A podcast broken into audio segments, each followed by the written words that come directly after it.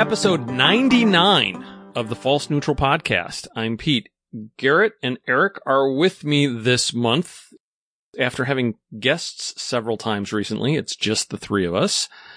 We were social distancing before social distancing was cool. So, uh, from three different states, welcome, and we'll talk about motorcycles, which is going to be different than everything you've heard for the last week or two. I think I was in Maui for the last podcast with uh, with the guests, so I didn't get to join you for that, but I was in a better place than you were. yeah, so that was fun. We had a good reaction to uh, to Bree being on, and she actually even was she'd actually posted around uh, about being on the show, so that was cool. And we Yeah. saw a nice little spike in our numbers last month. So Did you all get any special coupons for half off a Royal Enfield motorcycle? no, Not yet. she did say that she was willing to to provide some bikes if somebody want to ride them in smack dab and i followed up with an email and i think she's probably a little busy right now Yeah, i don't know what is going on but she didn't get back with me and i'm not going to push it because i don't know how many people are going to be sick come june 19th or whatever Yeah. it is Well, I know they were. I know from her standpoint that um, she's been busy with the work up to, to Daytona because they were doing a special uh, race uh, with Royal Enfields and some of the women for the Right. dirt track stuff. So I think Yeah. she's been yeah pretty occupied with that. So yeah, but now that everything's shutting down, um, might she might have more time to talk to you. yeah. I uh, am trying to talk myself out of buying a Royal Enfield. I, uh, you know, I've talked about this before, but there's a dealership up in Seattle, just north of me, and uh, they were a Royal Enfield dealer, and they have some of the colors of the, um, not the what's not the Continental GT. What's the other one? interceptor or the Uh, int 650 Oh no, no, no. So yeah, no, the Continental GT. That's the one I'm talking about. okay yeah and uh, they don't they don't have the color that I want, but if they did, oh, you might find me taking a trip up to Seattle sometime sooner than later. And I can bring the coronavirus back down with me. It's it's crazy up there. we're all going to get it eventually so Yeah. I, of course, not to sidetrack, but I, I work in the ICU, which is where these patients are coming. So on my unit, we have active coronavirus, but I'm wearing all my protective gear, so I should be good. Yeah. Speaking of speaking of uh, gear, Garrett, you've uh, you've had some gear out in the garage working and building some stuff.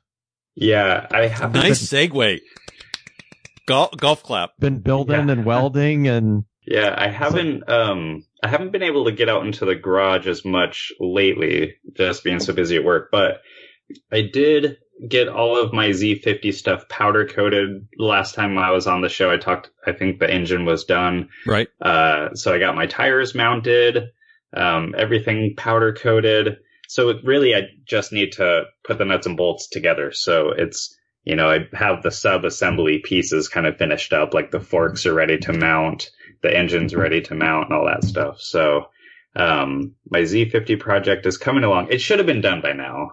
And I promised that it, it would be because I intended to have it done for my son's fifth birthday, which was at the end of February. Uh, but I just couldn't quite get it done by then. So um, I got him a bicycle for his birthday instead, and he'll get a motorcycle probably in a few weeks. So and then Yeah. you were welding up the the crank and the RZ. Yeah, so that this engine is a friend of mine's and he's he's a good friend. And so I'm just doing this for nothing. And the thing with RZ crankshafts, like back when my dad was running his race shop, that was one of the things that I did was rebuild cranks. Now this was before they really had aftermarket crankshafts for these motorcycles. So um on RZs, because the drive gears are helical cut, they side load uh, uh, with a lot of force. And what it'll do is actually pull the crankshaft apart because all of the crank wheels, the journals are pressed together with center pins, right? So like each piece of the motorcycle crankshaft is a separate piece. Um, so with the side load on those helical cut gears, will pull the wheels apart and you'll increase your uh, thrust clearance in your rods uh, a lot and you'll actually pull the crankshaft apart so much that it'll start self-machining the cases because, you know, it'll pull all the way up against the engine cases. So back in the day, the what you would do is you'd press it all apart, rebuild it, press it back together, and at each time you press a wheel on, you would weld the pin uh, so that the, the the wheel couldn't come off the pin, and you would just weld each section as you moved out. Um, nowadays, aftermarket crankshafts come welded, and they're so cheap now that f- for the most part, if you're going to rebuild one, it's um, not much more money to just buy a whole brand new crankshaft ready to drop in. But because I'm doing this engine for free and am trying to keep parts costs down for him, I just decided to rebuild the crankshaft for him, which is kind of funny. I haven't built one of those crankshafts in probably seven years now. So it felt kind of nostalgic to press one apart and put one back together and true it up. So, uh, yeah, so that crankshaft I finished and then I was going to make another time lapse of building the whole engine. So on my bench in my shop, I have like every little piece laid out. Engine case is sitting there. So I was just going to time lapse build the whole engine and post that here probably in the next couple days. Cool. Yeah. Nice. So, uh, you were getting some work done on Bultakenstein, Pete, is that right? Well, I'm I'm doing a little bit when I can. We have so much clutter. We've been in this house over 25 years, so you just end up with clutter Yeah. in so many corners of the house because it's easier to just leave something where it is. You know, it's kind of the difference between opt in and opt out. Mm-hmm. You have to actively move stuff. And if you don't do anything, it just continues to collect and it's easier to leave things where they are. So w- my wife and I were struggling with how to declutter. And one of the problems with trying to go through stuff is you need to have some place to put the stuff as you're going through it. It's kind of, I think I've used this analogy before. Uh, those little puzzles where they have 15 tiles and it's in a, in a 16 square block and you Mhm. have to move them around to get them in order. That's what we felt like we were doing in the house. That every time you wanted to like go through a box, it's like, okay, I've got five different things thrown in a box together that I want to sort out. Where are those five boxes going to go once I sort them out? So to make this story short, uh, we built a nice industrial shelving unit in our garage, but that ate up about 20% of my workshop space. So it was kind of a necessary evil. And I, I, at one point, I truly was having a little pity party for myself going, am I just not that guy? Does, am I never going to get to the point where I, I have all the tools, I have the time, I have the space, and I can do some of this stuff. Am, should I, should I just like, just walk away? And I was like, no, no, no, you're overreacting. So I have been aggressively organizing everything in my workshop to try and make it all fit in 80% of the space.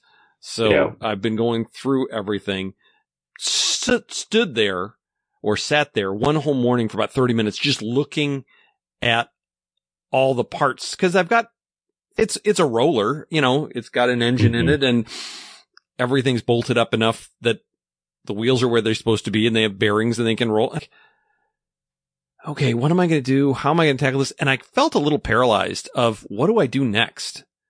I wrote a, a punch list of everything that had to happen. And then I started trying to do a little Gantt analysis of what's my critical path and what's the thing that needs to get done next. I was like, okay, I have to, have to, have to get the engine bolted firmly in the frame. I got the swing arm on. I got the suspension on. I, the one thing that's still a big iffy thing is the engine. So before I start rebuilding the engine, I wanted to have my back motor mounts done. So I, it was all kind of theoretical napkin stuff. And I was like, okay, I need to actually come up with dimensions for all this stuff. So I sat down over lunch one day. I did a scale 2D drawing.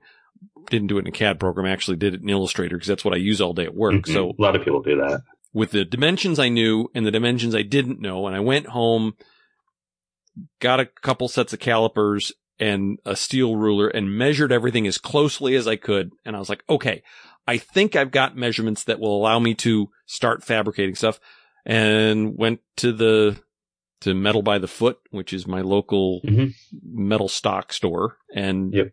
And I've actually got everything almost together. The one thing I need to do is I'm going to have these little tabs that are going to uh, actually be what lines up with the engine mounting holes and those need to be welded onto a tube. And I think I'm just going to tack weld them and take them to Douglas Welding, my guy down the street that is, he's actually on my way to work and I can call him up and say, Hey, I wanted to drop these off, have them welded. So hopefully by next month, I'll have that all done. And I think last time I shared with you guys that I had purchased an old BSA tank off of eBay. Yeah. Mhm. And I was a little disappointed when I got it home. Well, I stripped all the Bondo off of it. And now I'm really disappointed Oh, because. I'm not even sure it's usable. It, this guy just filled in massive dents with, with easily three quarters of an inch of Bondo. So I, I, I, I put a stripper wheel on a drill and it took the Bondo off pretty easily and it got down to metal.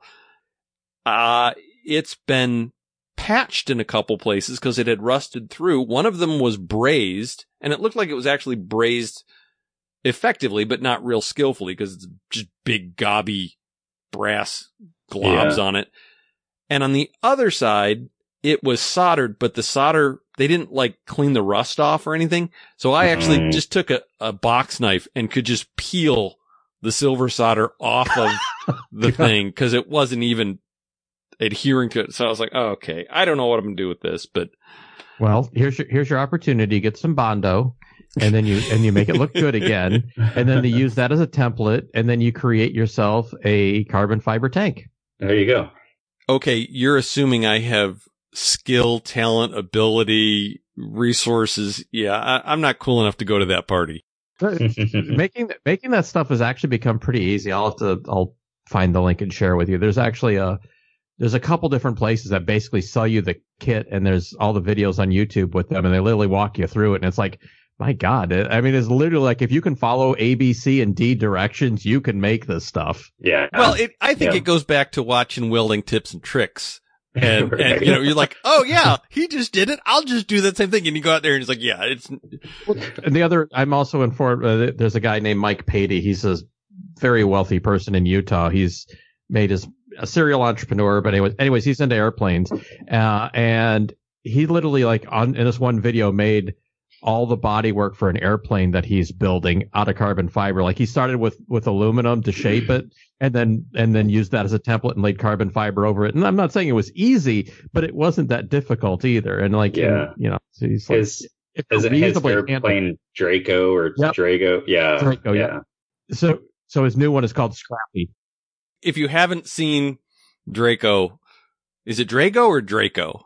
Draco. That's the that's the Yeah. Yeah. yeah. This is the You most amazing bush it. plane in the world. I- Go out on YouTube. And the guy like pretty much made it himself. Yeah, he took Like, he re- took he took something and then just completely rebuilt it into something Yeah, else. Yeah. Yeah. And it and is that's what he's that's what he's doing with Scrappy. Yeah. yeah. That's very cool. Uh, another thing that I've been seeing a lot of carbon fiber work in is the Super Mono replica Facebook group.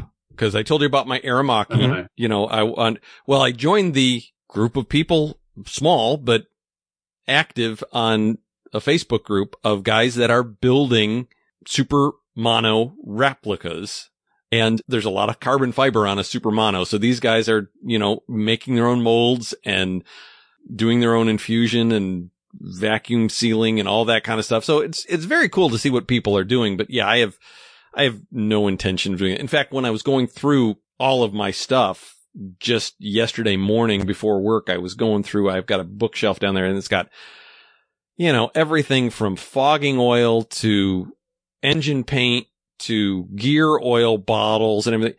And I found a whole bunch of fiberglass and resin and filler and stuff that I bought from Aircraft Spruce and Specialty probably 10 years ago. and I just put it in a box and never got it back out, never had a chance to do anything with it. So someday I'd like to do some fiberglass stuff, but it's not going to be part of this project. It's, it, I, I'm like, just get to the end zone. Just, just get to the finish line, get something that runs. The interesting thing is I was also going through and I found an original Bultaco rear engine mount and it's like one folded C channel that's stamped and has a little steel dowel welded to it. It weighs I'm guessing 10 or 11 ounces. This monstrosity that I'm coming up with the, the arms on the outside that you had uh, laser cut for me and these metal cross things and the rubber fittings that are going to rubber mount the back of it. it this is going to end up weighing like two pounds. So I'm going the opposite direction of, uh, a lightweight. Simplify and add lightness. You know, I'm just, I'm gonna have to weigh them both and go, yeah, I'm adding this much pointless lead to the project. But, uh, speaking of the Aramaki, when I got everything organized, everything had its place except for the whole pile of parts for the Aramaki project that I don't intend on working on in forever. So I was like, oh man, do I just get rid of this stuff? I don't have an attic. I don't have a shed. I don't have anywhere to put this. And anywhere else I put it in the house, it's just going to clutter up the things we're trying to declutter. I was like, what am I going to do? So I pushed the Bultaco out of the way because it's a rolling chassis and I realized I'm going to have to take this all apart in order to finish these engine mounts. I'm going to have to totally deconstruct this. And I thought I'm going to have two piles of bike parts that I don't have a place for. So I went ahead and ordered some cheap IRC tires and some steering head bearings so that I can get to the point where I have the, the Aramaki assembled as a rolling chassis and I'm going to make some engine mount plates enough to put the, the, the crappy Ducati cases at least bolted to it mm-hmm. so that I've got one big rolling pile instead of a whole bunch of stuff that's, and that way I can just easily roll it out of the way whenever it's in my way so that I, cause I really can only have one disassembled motorcycle at a time. So it's been a lot of cleaning things out, organizing things. And I, I have a banker's box full of Honda single parts now. Some good, not some less good. And I'm like, I should just take this to the dump. This should just go out in the trash. But it's things like, you know, I bought an XR200 alternator and alternator cover. It's like, well, mm-hmm. I don't know what I'm going to do with that. Am I ever going to want to ha- build another single?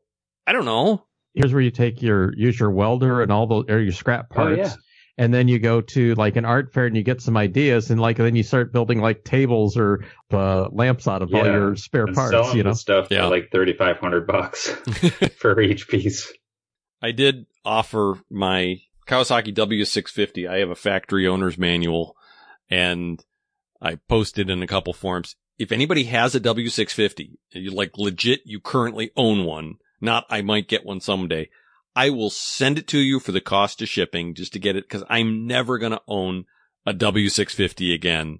So it's like, I will give it to anybody who has it. So if any of our listeners have a W650, shoot me a Facebook message or shoot me a message from uh, on Hooniverse and I will be glad to send you a slightly smudged up copy. Some of it was in looking at this manual, I got to all of the parts and all of the steps to adjust the bevel tower mm-hmm. lash. I'm like, oh yeah, I am never ever getting into that motor. yeah, I don't blame you. It sounds like right now Radwood events are canceled, and so we'll see what that. I hope that it's not going to impact their Northwest Right, it shouldn't. I mean, I, f- I think that they did that one in the fall, if I'm not mistaken, maybe summer. But I feel like things will be calmed down by then. So hopefully, Radwood is in the Northwest, and I can finally bring the RZ to take the top motorcycle honors like it deserves. uh, I had my RZ kind of stuffed in the corner of where I keep some of my motorcycles hooked up to a battery tender because I knew I wouldn't be riding it anytime soon. But I did pull it out. I have. I just need to clean it, and then I'll probably try to get some miles on it. Uh, we're supposed to have some pretty good. Gee, what is that, Eric? Is that a dog? Oh, you haven't seen Drogon lately? Not at that height. well, I know the you know listeners can't see, but that dog has to be at least four feet high. Not quite. It's a puppy horse. But that is a tall dog. So for perspective, if he stands in the kitchen, his chin clears the uh, the countertop by uh, two to four inches. So yeah, that'll that'll give you a, that'll give you some perspective. So he's an Irish Wolfhound. Uh, so at any rate, yeah, my RZ is is in my shop, parked, ready, pretty much to go on a ride. So we're supposed to have some mid sixty degree weather this week, and hopefully I can put a few miles on it for the first time ever. Cool. Yeah. So it's fair weather enough for your fair weather riding Uh, habits. I don't know. I might make an exception just to ride it. Uh, I was going to ride my motorcycle to work. I had to go to a meeting outside of town and it's, you know, traffic is usually pretty bad getting through the city. So I was going to ride my motorcycle so I could use the carpool lanes. And I knew it was going to be cold. So the night before I got my like cold weather gear out and I was just going to toughen up and do it so I could, you know, go through the carpool lane and not sit in traffic. And then the morning came and my house thermometer said that it was 31 degrees outside. And I immediately skipped that idea in favor of driving a car with heat to work. So that was a little too cold, but, uh, you know, 62 degrees, I might, I might take a little ride on the RZ. So Um, have you guys seen that Justin Dawes is doing a, this deal with uh, Ural and uh, and going to do some stuff with his dog riding in the sidecar of the Ural? uh-uh. Funny enough, called Doggone. Yeah. Is it going to Uh, be on YouTube? Yeah, um, it's on there. He did like a preview of what of some stuff they're going to do, and it's on the which one is this one? Motorcyclist. Yeah, motorcyclist. Yeah. I gotta find Um, the right thing. Speaking of YouTube, uh, if you guys watch 44 Teeth, you know, they do their budget bike challenge. And so I, f- I forget their names, but one of them bought a Yamaha R1. It was a, in pretty beat condition, but like a 2004, 5, 6 generation. And then the other one bought a K6 GSXR 1000. And they they they went through like just untold effort to get this GSXR running correctly. They bought it off of Craigslist. It was like a track bike, um, pretty beat, and they on the dyno it would like have this misfire or hesitation or something like that in an upper RPM range, and they ended up going through like basically three top ends and three ECUs and like multiple wiring harnesses and ignition switches and stators and everything, trying to figure out what was causing this. And they finally tracked it down to a timing chain that was just slightly stretched. But for whatever reason, Really?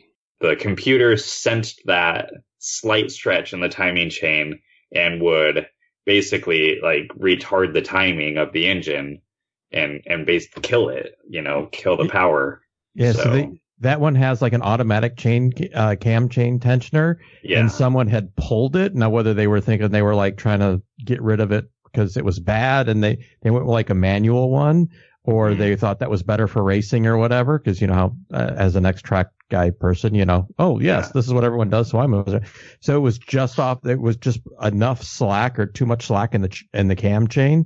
Um, that yeah, it was causing all those problems. They literally chased this thing for six months, if Yeah, not longer. so i watched the first episode of it and you know I, I love their their series anyways but i watched the first episode and then you know the next week came around and there is nothing and the next week came around and there is nothing and th- it took forever and then finally they posted a video uh, because they hadn't really been able to get the series started because the motorcycle's having so many problems they posted a video of that and so uh but just like last week they finally fixed this motorcycle so they can continue on with the series so i'm looking forward to it it's it's one of the better motorcycle youtube shows i think there is so 44 teeth budget bike challenge Yep.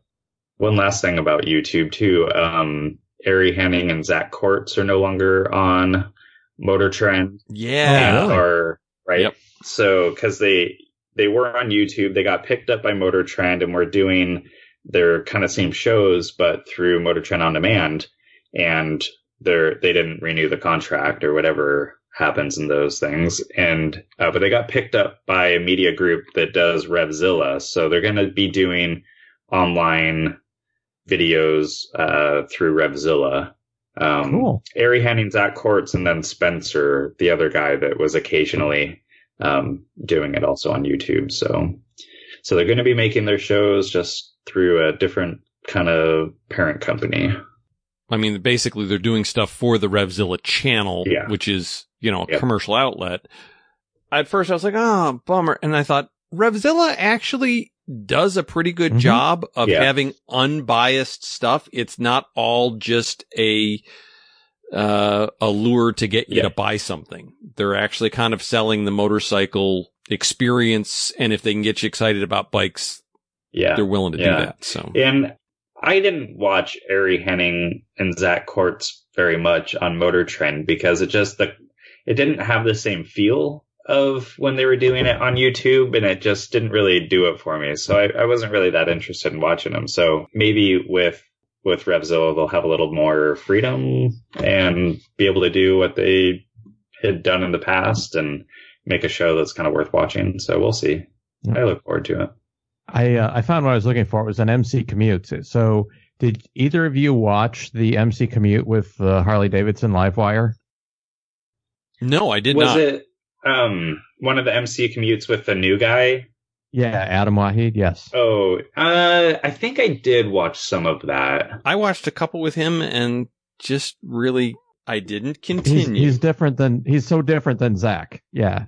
Yeah, I don't like it. well, I, f- I felt there were a couple of things he said that were, he's not the expert that Yeah. he was. I mean, he, he said a couple of things and I'm like, oh, that was a little cringy. uh, yeah, I know exactly what you mean. I I think that I watched like one or one and a half of his um commutes, and I just couldn't do it. Yeah. just couldn't Uh, watch it. It was it was cringy. as someone who does videos, um, they could cut about five minutes off of most of his stuff, and you wouldn't lose anything there. Um, it was just it was interesting because I was watching it, and it was interesting, but it's almost like Harley gave him their PR script, Yeah, and he wasn't repeating it verbatim, but it was really close, and it didn't sound. I don't want to say it Didn't sound, sound objective. Yeah, well, not genuine. How do I describe it? Like, like literally, he's just regurgitating it as the content rather Yeah. than being objective. Like, eh. and a couple times he calls him on some stuff, but I'm just like, um, was now that some of those first uh, the reviews and the rides are coming out on. I was just curious if you guys had seen that particular one. So, uh, I, yeah, maybe just a little bit of it. gotcha. Electric motorcycles a thing, but maybe not. I don't know. Yeah. I was reading a little bit earlier Cycle World's review of the 2020 Zero SRS Mm-hmm. um, with, you know, acclaimed 140 foot pounds of torque. My issue with electric bikes historically has just kind of been that they don't really look great. Um, but the Zero kind of has the look of the Triumph Daytona, especially in the rear section. It just has, you know, a good look to it and it makes a crap ton of power. Yeah. So, you know, now they, you know, they have the looks and the range is becoming acceptable and yeah, they're not so offensive looking. I, I, think don't know. that I still, I don't know if I'm ready for electric bikes yet though, personally. they've got to do there's I don't know two to three things for me for for it to to work for me is if you're gonna have limited range you got to have level three charging in your bike Yeah. so that it so that you can recharge it in under 30 minutes yep. um if if you have the facilities available to you and within a couple of years that will be um two is there's nothing you can do right now just based on that's a solvable issue two is not yet and that's um weight it, it just Yeah. battery battery chemistry just doesn't allow for that yet Mhm. um the third thing is i think they need transmissions even if it's only like a three speed transmission because y- yes you have all this torque off the off the hit but as you wind it up once you get to a certain spot the efficiency of that motor drops off rather quickly and if you really want to have some fun with a with an electric bike just you don't have to gear it tremendously but just being able to um second like a second and a third gear to to help you more with the mid and the top end of it would be yeah. Make a big difference. And it Yeah. probably may help the range too because you're not geared so crazy. The only thing is there's not, it's not like a, a reciprocating engine. There's not a whole lot of efficiency difference spinning an electric motor a little faster. Yeah. They Uh, from a draw standpoint versus power delivered, after they get past a certain point, and I, I've been scratching notes to do this longer involved article about electric versus hydrogen. Um, but there is a spot where pa- when they spin past a certain point that it's advantageous to be geared to keep them in this uh, optimum optimum range for efficiency, not only from a power but from a power draw standpoint. So Yeah. Well, I will trust that you know more than I do because I haven't done any research. Although lately it doesn't seem like research is necessary for forming an opinion about complex and uh, difficult to understand subjects. I don't know what you're talking about, Pete. And you you literally name anything right now, and that's an appropriate comment to it. So Uh, speaking of electric bikes, and you, Garrett, you're saying you haven't liked the looks of them. Have you seen the Pursang electric? I, It, uh, they call it a scrambler. It's really a soft rotor. It's, it's a street bike with some cool tires on it. But that's cool uh, looking. I like it. yeah, it, it's actually a Spanish company that is totally unrelated to the other, the Bultaco Electrics that went out of business. A gentleman I know, I don't know him personally, I know him on Facebook, says that all of these electric motorcycle makers out of Spain are total scams that are just getting the government seed money and have no intention of staying in business past when the seed money runs out, which I thought was a very interesting and he may not have done any research and may not know have, have any idea what he's talking about. So I'll put a picture of it in the in the Hooniverse Um, uh, chat. I'm just uh, I'm noticing that there's uh, what I think are a lot of KTM parts on this. I am almost certain that's a KTM rear swing arm and KTM front fork. Oh, really? Yeah.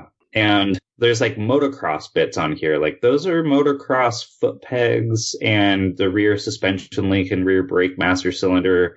Um, yeah, there's a lot of KTM parts on this. And they're going to have two versions of this. The one that I showed you is the upscale version with a aluminum frame and uh I don't know if it's a different motor or just probably just more amps in the battery pack. They're also going to have a kind of an entry level one that's going to have a little bit less range and a steel frame and doesn't have all the carbon fiber bits on it. And it, I, I thought that looked good as well. Interestingly enough, it Yeah. says big bore on the side. Yeah, they originally were going to call it, well, kind of ironic. it, it's the deluxe one, and the original idea was the Pursang was available in a, you know, the open class motocross version of it. They were trying to emulate that, and they realized that, okay, yeah, there really is no bore to speak of, so they they changed it into. I don't know. They gave it some kind of alphanumeric name or something Yeah. like that. Well, it looks like um, I'm on an article from Ride Apart right now, but it looks like the nice one, the the higher end model one, is uh, US fourteen thousand dollars, fourteen thousand seven hundred, and the other one's just about ten thousand, a uh, little under ten thousand. So uh, that's less than a zero, a lot less than a zero. Um, but yeah, and I, I like the look of these kind of urban scrambler things too. So if it just uses a bunch of KTM parts and maybe some borrowed technology and maybe if it's reliable, it might be a good option. It looks like um, they launch in May, so just a couple months from now. I don't know if they're ever going to come to the United States, though. Well, they yeah, Who knows? Yeah. Um, in other news, the news is that BMW has announced that they're going to announce the R18 next month. I'm like, really? That's a press release? that's a press release that BMW would do. yeah. We have news. The news is we're going to have Yeah. news later. Stand by to stand by. Yes. hmm So, although there have been some spy pictures of the, uh, I, it looks like they're going to have three versions. They're going to have a kind of a bagger version, a cruiser version, and something along the lines of a more standard version. So it'll be interesting to see what that ends up between the spy photos and the patent images that have been leaked. Uh, you kind of see what it's going to look like, but how many versions they're going to have and exactly what the specs on it. I don't know how I feel about it. Yeah, I was going to had- ask you, like, what are your thoughts on this? Because this, like, this is a, a very unique item in the motorcycle world. Like, you know, It kind of reminds me of the Rocket 3. yeah, Let's come up with some kind of weird engine configuration that is just absurdly oversized. Unfortunately, I think the Rocket 3 is really cool. And I think this just, it's a plus size something or other. I mean, it, it looks cartoony. Well- yeah, the heads are so big and the whole thing is so bulbous. It looks like one of those inflatable motorcycles that you would see like, you know, as a promotional item or Malcolm Forbes motorcycle hot air balloon that he made yeah. a generation ago. this motorcycle it's something that i like looking at like if it were a custom and and i'm talking about the like it looks like there are a few different versions but the one that's almost like a bobber you know that looks kind of like it just has a gas tank and it almost looks like a hardtail except there's the shock under the seat. It's something like if it were a custom i like looking at it but i just couldn't ever imagine it being a practical bike that would be like sold on a scale. Yeah, the one the one I'm looking at on Ride Apart, I I don't mind the styling on that too much, but the one what was this other site that I looked at, Car and Bike, which might be like an Indian site or something like that. I don't know. Um, it looks like when Yamaha was trying to ca- copy Harley Davidson, but then they put like a you know an old boxer uh, BMW boxer engine in it. yeah It's like some kind of weird combination of those two. yeah So the one, the one there, that's what that looks like. So it's like kind of odd. hmm I mean, I, yeah, I don't mind looking at it, but on the, the standard cruisery one, they're not really fishtail pipes. They're just these, I don't know how to say it, it. They have this huge bulge in the mufflers. And I think it's supposed to kind of balance out the really huge cylinders hanging off the side, but it looks like it looks somebody, kind of like like fifties hot rods exhaust. Yeah, but it kind of makes me think of somebody doing hydroforming for the first time and didn't know what it was going to look like before they yeah, they fair. expanded it. It it's Yeah. just a weird shape. And Yeah. I'm- what was that BMW like cruiser that they made? The Back- R1200C, Yeah, is that what I'm The talking? one Like that- the one? The James Bond rode in one of the movies. Yeah, the one that that that had the telelever front end on it or whatever it was, yeah, and that's they what this reminds me of. Sounds like, sounded like an angry hot air popcorn machine as it went down the road. yeah, I have to say on ADV Rider they have an ugly motorcycle thread uh huh. and that one gets posted there pretty regularly. And I have to say, I agree that it's, Atrocious. it's really ugly. I mean, it is, Yeah. it's an absurdly weird motorcycle, Yeah, but looking at it, I can almost see why somebody would be attracted to owning it, not necessarily to look at it, but to ride it. yeah, The ape hangers are really weird on it and, yeah, and way too tall. Yes, but I've I've seen a picture of somebody that put more normal handlebars on it, and they put a backrest on it, and the guy was like, "It's really comfortable." I, I I didn't talk to him personally. I was just reading online, and the guy was like, "Yeah, it it's a really comfortable, smooth, enjoyable bike to ride." And I agree, it's ugly, but I I love it. So yeah, like, that's fair. But that's what the the R18 kind of reminds me of. Not that ugly, but it's just something that it's not in BMW's wheelhouse. Cruisers have never been in their Answer to a question no one ever asked. asked. Yeah. Yes. Uh, exactly. And I'm thinking you're going after Harley as Harley's, you know, kind of fragging. It, it's, You're 15 years late to the custom bike scene. hmm yeah, Like the Honda Fury kind of thing. I guess. Yeah, You're yeah. just like you're just like you're outside of your wheelhouse and you should stop. Yeah. or the Harley Pan American. yeah. Or, yeah, you know, yeah. they announced the R18 concept bike, what, like 18 months, two years ago, something like that when it first broke. I'm, I may be exaggerating that, but it's been a while. Mhm. And it seems like the Pan American, they're still, sh- and the Bronx, they're still showing styling prototypes. Uh, Harley. Well, there's a couple things with Harley. A, they've had a huge management turnover, including their CEO Right. resigning was a couple months ago. Their financials are going through the floor, so them putting money in a new product, which they need to do, they're scared to do because they don't know what the hell's going on. Since I work at a Yep. company that's a That supplies parts. yeah. The feedback that our guys that talk to their guys have said is they're kind of freaked out because they know they have to get it right right out of the gate. Yeah. That this has to be a home run and there can't be any niggling quality issues. There can't be, cause, uh, one of the things, the feedback that I've seen from people that have looked at the styling prototypes close up is it has street 750 levels of, you know, like exposed wires and rough edges. It does not have that Harley big twin. Everything looks like a jewel. Everything fits together. Night. It, it's just not there. And they're like, is this what it's going to look like? And, and the answer that you get is we're aware of the level of fit and finish that our customers expect. Okay. You didn't answer whether this is what you're going to sell or not. Nice non-answer. yeah. Yeah. So Ah, yeah, they're they're in trouble.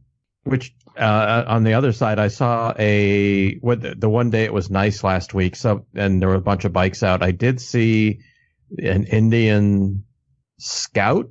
I think.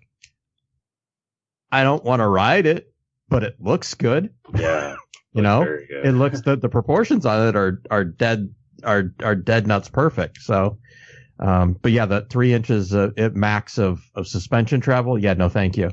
Uh-huh. Oh, Well, and they just introduced a new FTR. There's going to be a new new version of it. yeah, they're doing a scrambler version, which uh, isn't very scramble scramblery. It it just seems like Scrambler. You just stick it on anything now. Yeah, yeah. I realized that Scrambler was misused starting in the late '60s because scrambles used to be motocross. Mm-hmm. before motocross was the name of it, but those were mostly, you know, a BSA or a Triumph that you took the lights off and you put high pipes on. But then, like, if you go back and you look at a lot of the quote unquote scramblers from Bridgestone Yamaha, the Big Bear Scrambler was their street bike with high pipes. And for a long time, a scrambler was just a regular street bike with maybe a, a, a little bit different tire tread on it and high pipes. So it was a street bike that looked like a dirt bike, but wasn't. The, the big chrome pipes above the crankcase was the kind of signature thing. And somewhere along the way, scrambler doesn't mean anything that I can recognize anymore. This is what makes something worthy of being called a scrambler. I'm I, I'm interested to see what motorcycle.com is going to do with this scrambler comparison they're working up. Yeah. That's where I saw that Indian, and I'm just like, ah. How about no? It's kind of like coupe. A two door fastback Yes. is no longer, you know, cause there's four door coupes and comfort coupes and all the, SUV coupes. yes. And- Yeah. and- yeah. Yeah. It's it's just a marketing term now. Yeah. And on that bombshell, I assume that you have not done anything with your Yamaha. nope. Uh, I thought about it. Um, now that the weather seems to be turning a little bit and spring is, you know, well, spring in Michigan is always a crapshoot, but at least it's light past five o'clock now. Um, actually till about, well, it's seven o'clock. It's still light out right now. So, um, there's, op- there's more opportunity to get some stuff done here. So, so yeah, fingers crossed that sometime this year that'll be put back together and running. So yeah, more, more so just to get the damn thing done and running again right. you know. Uh, but yeah, yeah, no, nothing too exciting in here. Uh, just yeah. Garrett, what do you, what do you expect to have done for, not putting you on the spot, but what are you guessing you will have done for next month that we can talk about? So the XR or uh, Z50R that'll be done. Um, certainly, I'll have gone on a ride on the RZ350. Uh, so my FZ1 seat, it, it's a Corbin seat, and it's just a piece of garbage. And uh, which may or may not be Corbin's fault. I don't want to crap on them. It's just I think the previous owner was maybe had short legs, and so it's you know thinner than probably it should be, and it the seat foam is too firm. So I'm going to, and it's just too slick. It's like an ice rink on top of that seat. So I was going to drop it off to my local upholsterer and look through some fabrics and have him stitch a new seat top for it and change the foam out so I can actually ride it for more than 50 miles without my butt hurting. Um, so I'm going to have that done. So Yeah. what what project is going to come up next after the after the Z50? Is it going to be your KX? Is it going to be the Yeah, the the KX just because it's been taken apart for too long. The other projects that I have, I haven't started on them. They're still in like original project form. The KX, you know, I disassembled entirely and I just need to get it refinished and put back together. Um, so that's that's definitely the next one. What about you, Pete? Well, I'll have hopefully a rolling chassis of the one that I'm not working on and the other one taken apart and put back together and hopefully uh start working on the engine. I I've had two engines for a while and I've been going back and forth on what I wanted and I'm going to hit the easy button and take the one that's complete and take it apart and I might have a crank that I need to send to somebody. Somebody who knows how to take a two stroke crank apart and put it back together. Uh huh. So, uh, Easy, la- easy. la- last time I worked on a two stroke, I sent it to Mr. Crank and Yeah. they, I got it back and it was fine, but hmm I might see how busy you are and whether you want to tackle that and also find out how bad the crank looks when I get it apart. So, Yeah, that'll probably depend on how the coronavirus is going to end up because I might be working Yep. six or seven days a week. Yep, yep, I realize that. So, and who knows? I may not get to it for six months if other things all fall apart. So, hmm next month will be the 100th episode. There is a new addition to the Hooniverse podcast network where we were last man standing there for a while, but there is a new podcast that uh, I think they've got five or six episodes out. Uh, off the road again, which is an overlanding and four by four podcast by two of the newer members of the staff. One of them local to me here in Kansas City. So, uh, if you're interested in all in, you know, Pathfinders and stuff like that, give that a listen. You can find them on Hooniverse as well. And, uh, we'll still be showing up once a month as we always are. Yep. Speaking of Hooniverse, I just put up as we record this yesterday, my review of the Subaru Outback went up, so go read that. And I should have two or three more reviews coming up in the next couple weeks as well. Cool. And that one you talk about Drogan trying to fit your dog into the car. yes, I do. well, we'll see y'all next month. And until then, take it easy and ride safe. Yes. Cool, cool. Okay.